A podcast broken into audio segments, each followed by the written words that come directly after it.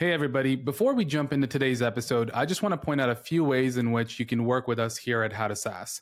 Number one, if you're an investor and you're in the middle of a transaction and you want to figure out what is the marketing potential of the target investment that I'm looking at, you can engage with us in a due diligence engagement where within two weeks, we can give you a very clear picture of all the levers within the marketing function of that organization and how you can scale budget up and down and find efficiencies and make the overall marketing function far more mature.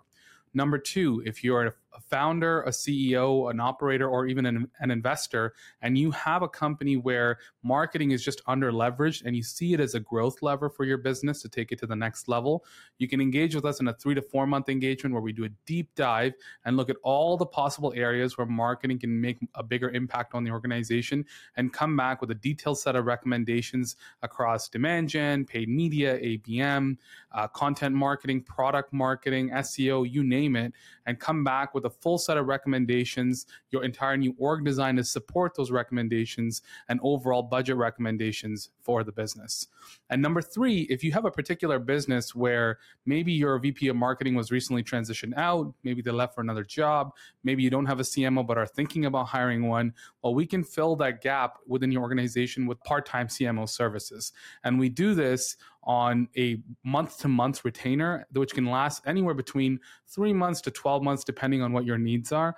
And we can help set the foundation for the company and help you hire your next C M O and help onboard them into the role so that when they come in, into the organization, they get a running start and they're able to make an impact on revenue right away. And you don't have to wait to find the right person to get going with all your marketing initiatives. So those are all the ways. If you want to learn more, go to w w w dot how to saas dot com and schedule a consult, and we can go from there. And now on to the episode. Enjoy the show. Welcome to the Private Equity Value Creation Podcast, where we interview leading investors, operators, bankers, and advisors to help you answer one question. How do we increase the enterprise value of our companies? My name is Shiv Narayanan, and each episode I will dive deep with a guest to help you become a better value creator and capital allocator. So with that said, let's jump right in and let's get started with today's episode. My guest today is Vinny Prajka, and he is the operating partner at J M I Equity. And what is interesting about J M I is they've invested in some of the leading software companies around, including U K G, Clio, and Seismic. I wanted to talk to Vinny about his role and how he gets involved with his portfolio companies. And the conversation ended up going in a very interesting direction because Vinny talked about the importance of segmentation and really understanding your I C Ps and how the decisions in, in that area permeate throughout all different functions of the organization, including sales, marketing, product, pricing, packaging, and much more. It's a very interesting conversation. And I think a lot of private equity investors and founders and, and C E Os, when you're thinking about your business, nailing down your I C P is really the first place that you have to look at before you get your go-to-market to be in the right place. So I really appreciated that perspective from Vinny, and I hope you learn a lot from that uh, conversation.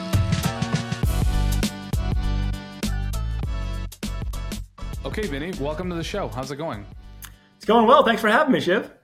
Likewise. Thanks Thanks for being on. Super excited to have you on to tell the J M I story. So why don't we start with you giving an introduction about the firm and then your role?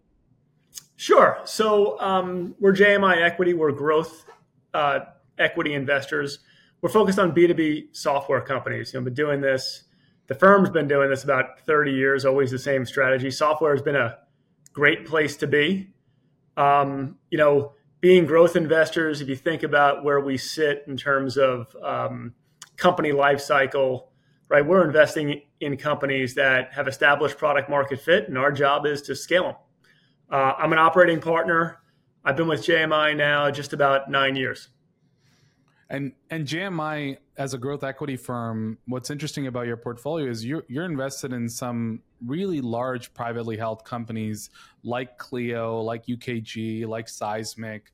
And so maybe talk a little bit about your investment philosophy in terms of what types of companies you focus on or, or how you determine what's a good fit for, for your portfolio. Yeah, I mean, really for us, we're looking for businesses that, well, one, they're going to have a referenceable customer base when we invest. So they've got product market fit. They've got customers we can call on and really understand how is the company's products adding value to that customer base. And we think about it as we are taking execution risk in those businesses. We got to scale them. We got to keep growing them. Um, so that means either grow them more quickly than they're currently growing or extend a growth trajectory that they're already on, right? Because businesses eventually will tend to top out and slow down. We want to extend that period of high growth. It's fine if it's a vertical market software business, you know, focused very specifically on a particular industry. That's great. It can be horizontal. You mentioned Seismic, right? Selling to all different types of of uh, of of companies. And we really want to partner with strong management teams, particularly, you know, a strong leader. We we invest in a lot of founder-run businesses. So for us, it's really important we get alignment on what are we trying to do over the next three to five years, most importantly, in the next twelve to twenty-four months to build a foundation for prolonged growth. And and how do you go about building that foundation in your role? Obviously, in an operation operational capacity, you're plugged in with a lot of these companies, but is there a standardized playbook that you're taking all investments through or building a more customized approach? So I would uh, I would classify our model as highly flexible. We believe growth looks different in every company. And all of these businesses are changing really, really fast. There are foundational things that every B two B software company must do, but that will be customized for the particular business. So what we're focused on is talking about the what and the why. The how is really up to the company. So we're not going to walk in with a standardized playbook, uh, but, but, but there are things that every company needs to do. I mean, we're very fortunate. We've made over one hundred eighty investments over our history. We've gotten to work with some really talented people, and we learn from every company. Big and small. They're all doing something really well. And my job is to take those best practices and share them with the portfolio. Um, and also hopefully help our companies see around corners. We want to keep growing, but we also want to keep sucking risk out. And how do we do that? Well, we're sharing things that our companies and, and we at J M I have gotten wrong in the past. The goal is not to make the same mistakes again. Uh, doesn't mean we're not going to make any mistakes. We certainly are. When you're going this fast, you got to be iterative. Um, but it's identifying them, learning from them, and moving on. Right, right. And, and that sounds great. So I want to jump into each of those. So let's start with the foundational elements. What are some of the pieces that you try to ensure are in place with every single company you're investing in? I mean, one of the things we want to do right off the bat is really clearly identify the I C P, the ideal customer profile. Who are we selling to? Who's going to get the most utility out of the company's products? And what that could result in is doubling down in the, that market or those markets. So market segmentation is really, really important. And I'll give you an example. We we invested in a business. It was a product lifecycle management software company. What does that mean? Well, they uh, it's a place where you store and track the bill of materials for complex manufacturing uh, businesses. And this company was selling to about eleven different uh, industries. And it turns out when you really dig into the data, two of those industry verticals were driving the bulk of the revenue. Those verticals uh, retained better and they cost less to service. And they were big markets. They were big enough for us to build a really valuable company. So we got aligned with the senior management team and got the company focused on just those two industries and cascaded that throughout the business. So what that meant was sales team focused on those two verticals, splitting the sales team, all of our marketing effort on those two verticals. We took hand raisers elsewhere, but all of the defined effort on those segments of the market. The company even took quotas up between twenty and forty percent over two years. Now that's that's that's pretty substantial. And more sales reps hit their number uh, during our hold. Uh, and and what does that mean? It means those sales reps also made more money, right? They and they sold better business. So where do we end up? We got a lower customer acquisition cost. We had stickier customers who are, they got high N P S.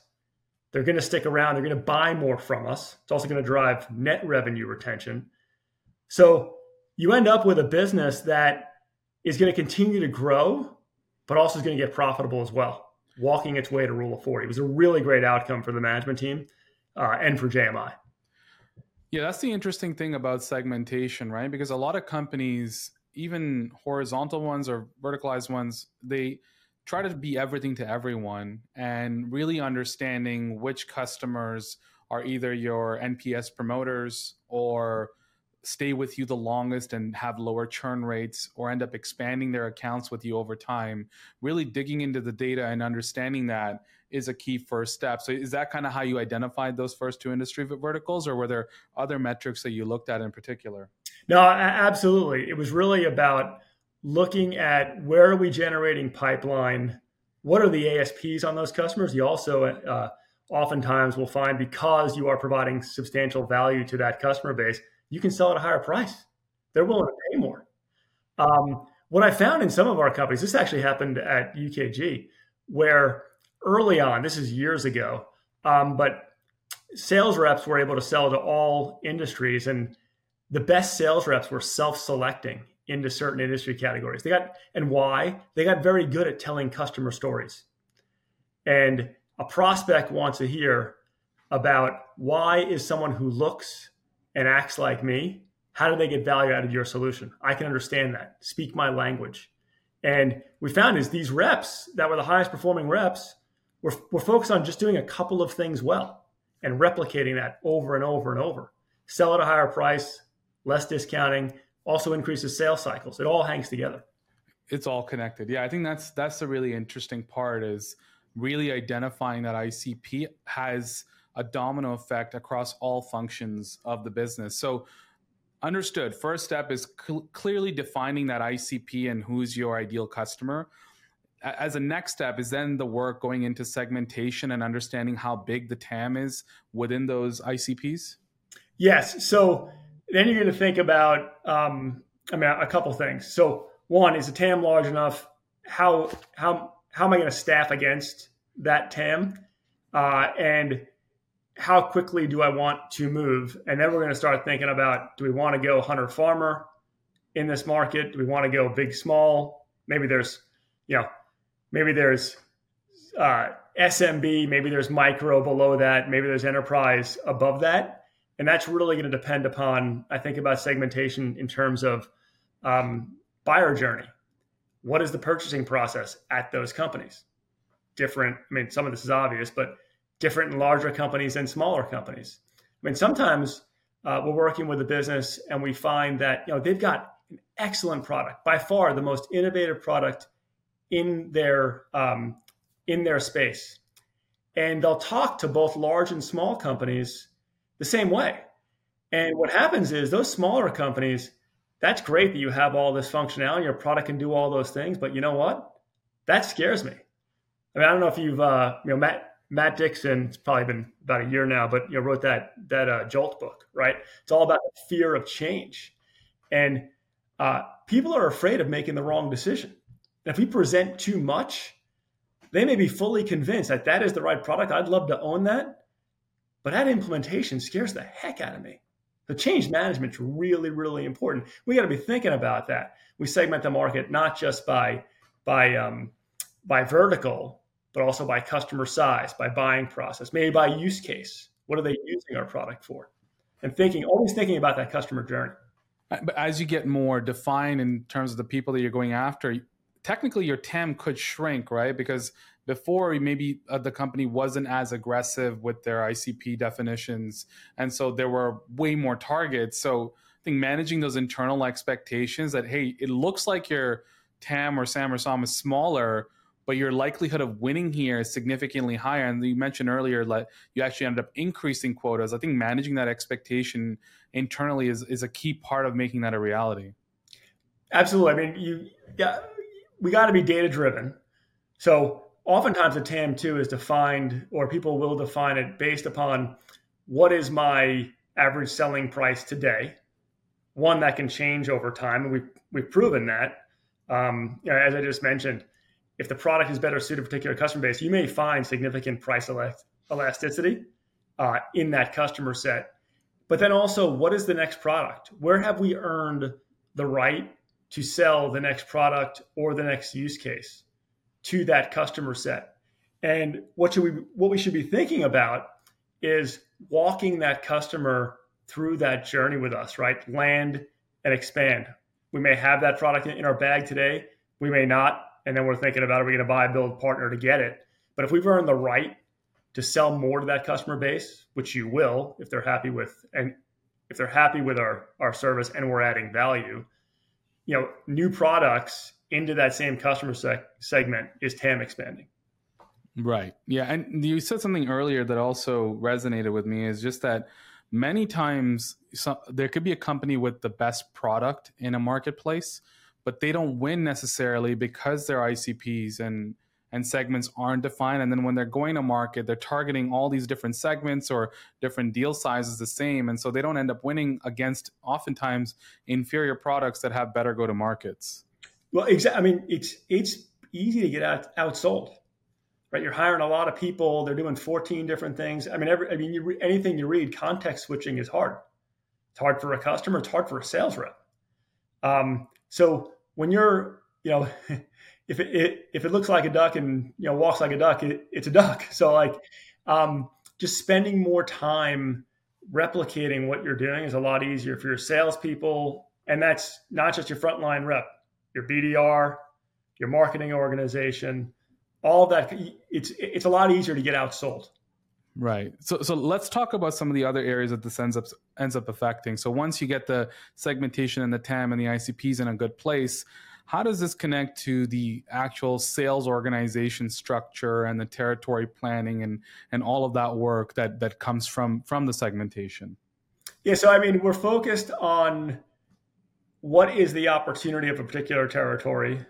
The hope is that we're going to have balanced territories. If, if your quotas are going to be relatively similar across your sales rep, you know, let's just say it's the U S, how do we carve up the U S in such a way that we're going to have balanced uh, balanced territories? And a lot of times that, you know, you might you might more often than not end up with a named account model if you're tell- if you're selling to a particular um, a particular industry as an example versus a purely uh, geographic model, and and you're rebalancing that every year. And I think one of the things that's really important is being able to sit across the table from a sales rep as you're hopefully.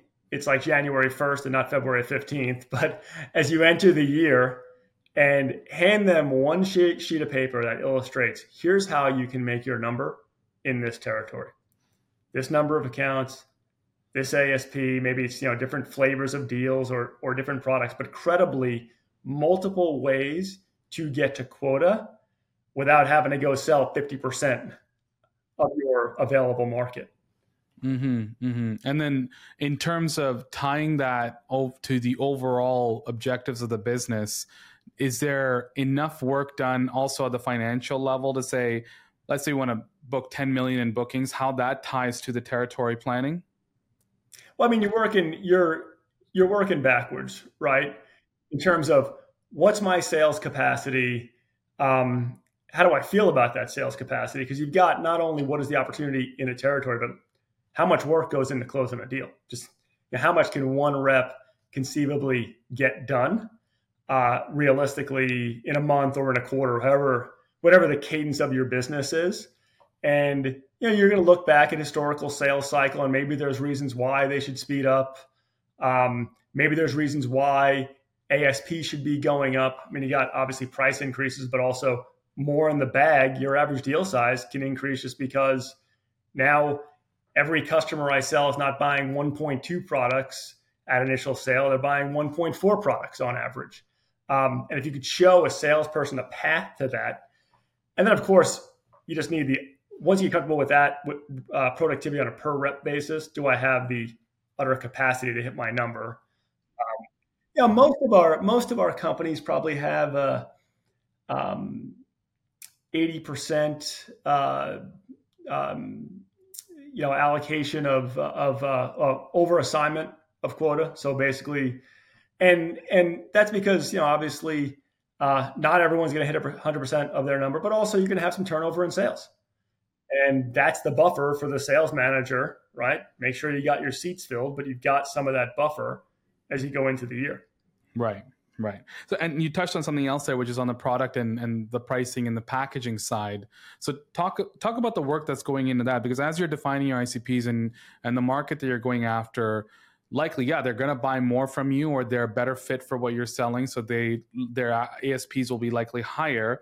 And so what type of modeling and prep work is going into that to truly understand the the dollar value of the T A M that you're, the, the new segment that you're going after? Yeah, I think, I mean, we could do... It's a whole different, I think it's a whole different podcast on, on pricing and packaging. Yeah. Um, but I mean, you're looking at uh, different, different combinations of what, of what customers have been buying previously, which customers buy certain products, how sticky when those products are sold together is that customer base. And then also when I, when I say stickiness, you know, sometimes when you line item products on an invoice, they get dropped. So maybe maybe you want to bundle certain things. Um, maybe you want to bundle certain things because you know for a fact if the customer buys A and B, they're going to be more successful. Sell that package. Talk about it as a package. You know, you need to have both of these products in order to get done what you in particular are looking to get done. Buy our gold package or whatever you want to call it. Um, now, obviously, it's got to be credible. You got to be able to look to customers. If you're going to look at, I think about it all as a salesperson. You can convince a salesperson they can sell it. They can sell it. Um, so you got to be credible and be able to point to reference customers where it's actually working. Right. And and th- that speaks to the amount of analysis required, right? Because there's the external segmentation and that type of work that's going on. But then there's also internally internally looking at the existing customer base and looking at their behavior and which subsets are buying what and how much are they buying. And really building that into the sales plan is likely a, a better way to ensure success. Absolutely. I mean, you've... Um... You need, I mentioned it earlier, you need reps to be able to tell customer stories. You know, you obviously need referenceable customers so they can say it themselves. But if you can tell credible customer stories, you are going to reduce the risk of change for your prospect. You're going to increase your sales cycle and increase the probability of winning.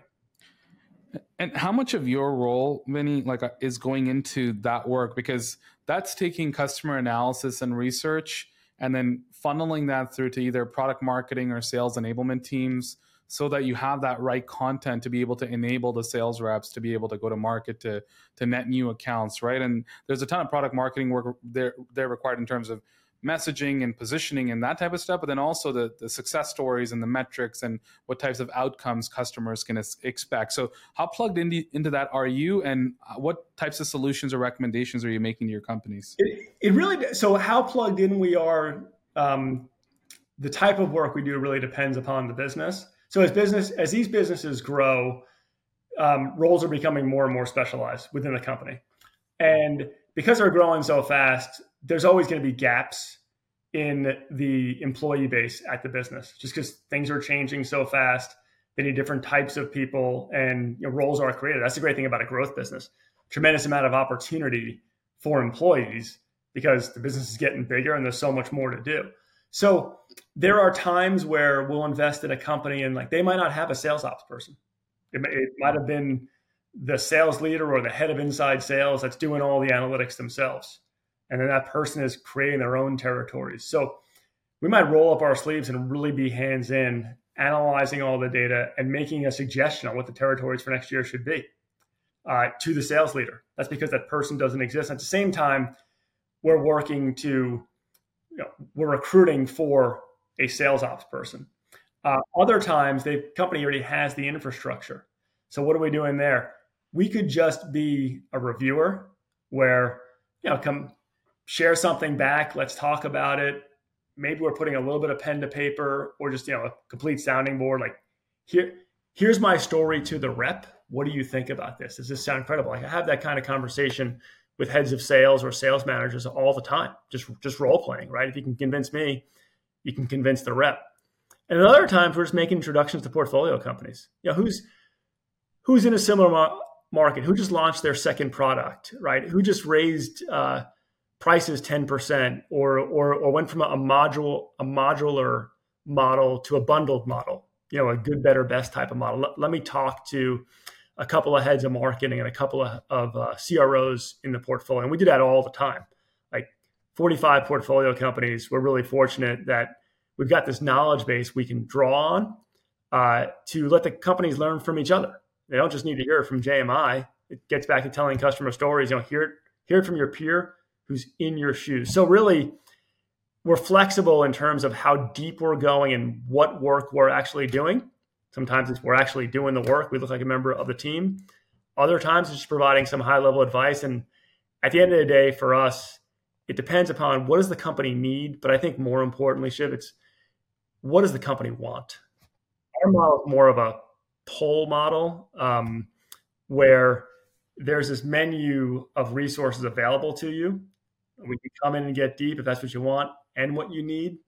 Or we can be really high level and we're here on call. More like a help desk, call us when you need us. Yeah, and, and how much of the work there is actually connecting the company with the right people or putting people in the right seats? Uh, as an example, you know, when you figure out your T A M and who you're kind of going after, you can have more enterprise go-to-market companies that have a very limited segment of the market that they're going after, and they need to do heavy account-based marketing or sales and do almost one-to-one outreach. And the team you require there is very different yes. than more of like an inbound model where it's high velocity and you have a very large T A M, right? So how much of that work is actually just getting the right people in the right seats to support I mean, businesses? That's a, we spend a lot of time recruiting for our businesses. Um, And so we've got, there's a person on my team that you know, tracks all of our networks. So our goal is to try to get, uh, you know, like, like, like anyone's goal, get good people into the company fast. Uh, hopefully there's somebody we've worked with in, in the past that can fill that role, but if not, just knowing the right recruiters and, um, you know, knowing who we can get to quickly. And, you know, we're looking for people that have had exposure to similar situations in the past, as you mentioned. What is the velocity of the sales mo- uh, model? What are the sales cycles? Uh, how complex is the sale? Um, is it a high touch sale? Is it more P L G, right? Are, are there free trials involved? And what's nice is we've got access to companies that have done all of that. Um, some are doing both S M B and enterprise, but as I mentioned, just two different sales segments. And you probably got two different, you probably got a, you know, a, a sales manager managing an S M B team, a sales manager managing an enterprise team. Um, and then as we think about introductions, we're always thinking about who is most appropriate as a result of their experience at a current portfolio company or prior experience introduced to this executive based on what they need. And it's probably going to be most likely, as you mentioned, based upon velocity, A S P, uh, and uh, end customer user. What do they look like? Which roles in your experience, and we come across all kinds of companies that are owned by private equity, and we see major gaps in data, for example, or demand gen and, and places where we're brought in. But overall, when you're looking at these businesses, which areas do you see a, almost like a resource gap or a personnel gap where there's just not enough uh, brain power uh, in the right seats to be able to take the company to the next level? So... the answer is it depends. Uh, you know, we we invest in some companies that, um, you know, they may not have a middle layer of of sales management. Like it's a head of sales and it's fifteen reps. That doesn't work. You can't manage fifteen people, or you certainly can't manage them appropriately. So one of the key roles, I think, in any software business, one of the most important roles is the frontline sales manager. That's the person that's coaching the reps every day, providing direction, also holding the reps accountable for what they need to do. So critical role. Um, sometimes there's not enough of them. Sometimes they're just not trained appropriately. You know, you get you get into this cycle of my best rep becomes a manager. Okay, so now I've lost that capacity.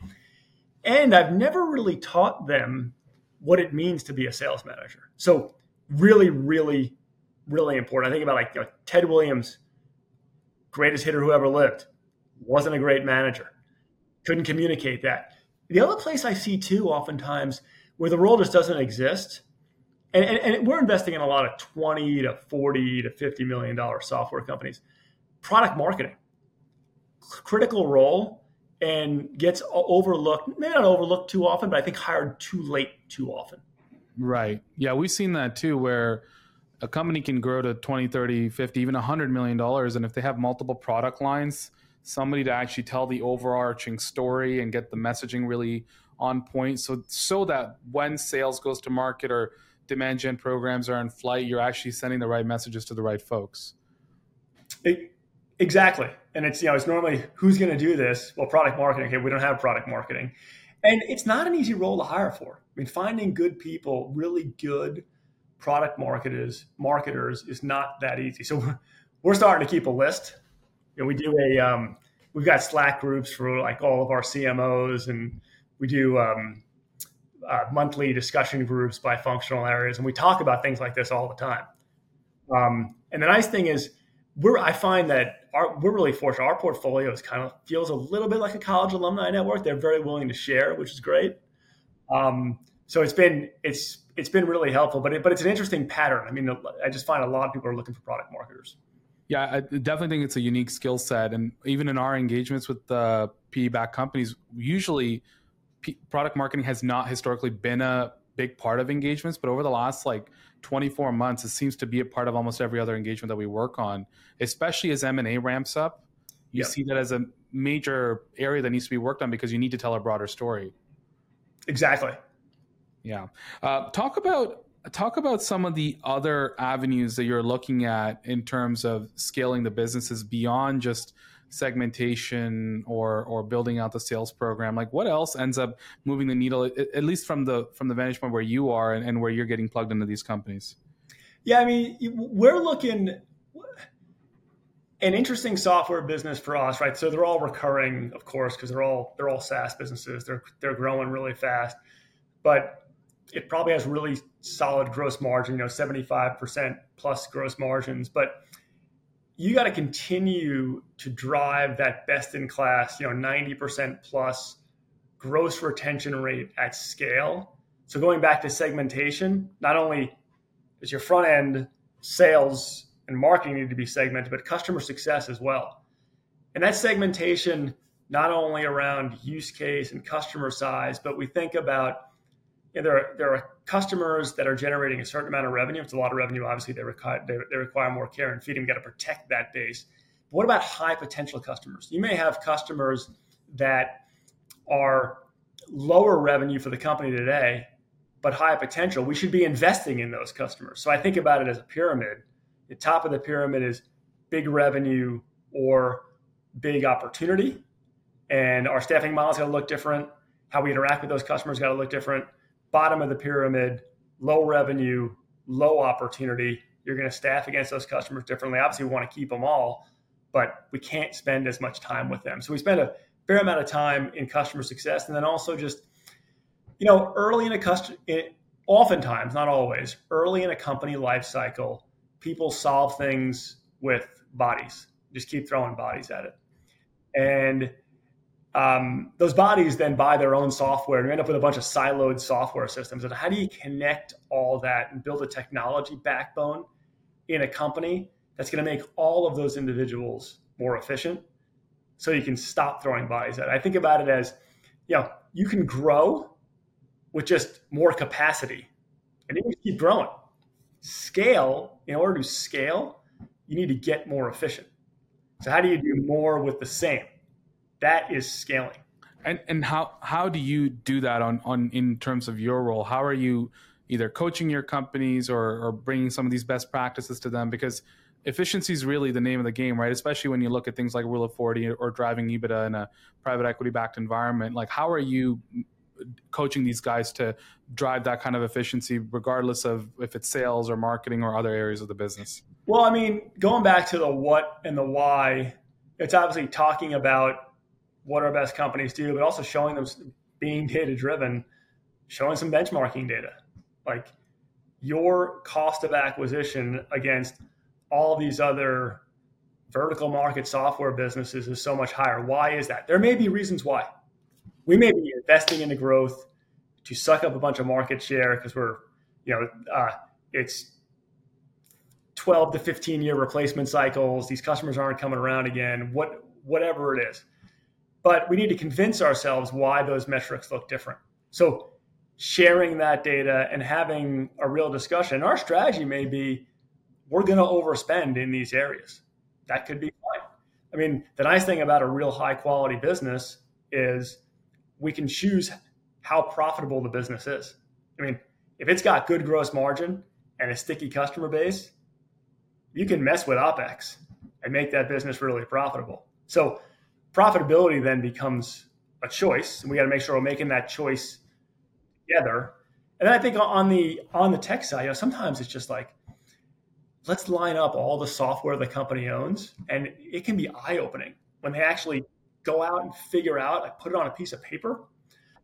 Sometimes I'll even use security as a lever to get some of that done. I'm sorry, it's a little bit of a secret, but you know, you've got all these different software programs people are logging into that are touching your network. Are they secure? Do you have multi-factor authentication? I I don't know, right? We should we should look into that. And all of a sudden you end up with a list. It's like, wow, you know, we're paying one hundred twenty different vendors. It's on it's on credit cards. No one really knows. No one pays attention. It's crazy. We've seen uh, companies have multiple software platforms that they don't even use on the marketing side, but they're on a recurring subscription. Right. And and it adds up. If you if you take each subscription at ten, fifteen, twenty K, easily you get to one hundred thousand plus in, in budget that's just being wasted. Absolutely. And you think about it, right? That's a customer support person. Yeah. Yeah, easily. And it can be a couple of headcount if you get to four or five hundred K. So, um, yeah, I think that's great. I, and one of the things that's jumping out as I'm hearing you talk is just J M I is spending a ton of effort into having its portfolio companies share best practices, knowledge, benchmarking data, like all of this stuff in order to make all those companies become more efficient and just operate better overall. Yeah, I mean, we do, um, and I mentioned before, it's more of a pull model. We, we've got a number of, I'll call them opt-in programs. And we've got a content repository that people can log into to find templates and all sorts of um, best practices. And then like I said, we do the monthly discussion groups. We do a couple webinars a month. We bring every, like we bring all of our C M Os together once a year, all of our C F Os together once a year. And a lot of the content, it's a day and a half uh, networking and sharing session. A lot of the content's portfolio company driven. What's really interesting that other company's doing, or what's some big challenge that someone else solved. And uh, one of the real benefits from only doing growth software is they've all got the same challenges. And you'll find even little companies, not only little companies learning from big companies, but the other way around too. Like I said earlier, everyone's doing something really, really well. And some companies have really novel approaches to things. And, you know, just hearing that might trigger an idea in someone's mind. Like we, we had eight, uh, eight or nine companies come together just to talk about executive business reviews. How do you do them? What do you think you do well? What are you concerned about? And it sparks so much creative thought in each of the companies that are listening. Yeah, it's really the people and, and all the different experiences that they're bringing to the table. I think by just creating that forum, you're giving those companies an opportunity to get exposed to innovative practices within the portfolio itself. So I think I think that's great. Um, I think that's a good place to end the episode. But before we uh, finish things off, is there anything, any place that people can go to learn more about J M I or or yourself or the portfolio? I mean, really, just our website, J M I dot com, is where you'd uh, you can see our portfolio there. I think we've got um, some examples of some of the recent uh, networking things that I mentioned, uh, summaries of those and, and things we've talked about. Awesome. Yeah, we'll definitely be sure to include those in the show notes. And Vinny, thanks a lot for doing this and appreciate you doing the episode. Thank you. Great. Great to be here. Thanks for listening to today's episode. Before you take off, just a few requests from our side. Number one, if you enjoyed today's content and want more of it, please subscribe to the podcast on your favorite podcatcher. Number two, if you are in the market for marketing strategy consulting services, due diligence services, or fractional C M O services, please visit our website at w w w dot how to saas dot com and schedule a consult today. And number three, if you haven't already, grab a copy of my book, Post Acquisition Marketing. It's available on Apple Books, on Amazon, and any bookstore that you can find online. Get a copy because it walks through the framework that we take all of our clients through, and it'll definitely add value to your business. And that's it for today. We'll see you guys next time.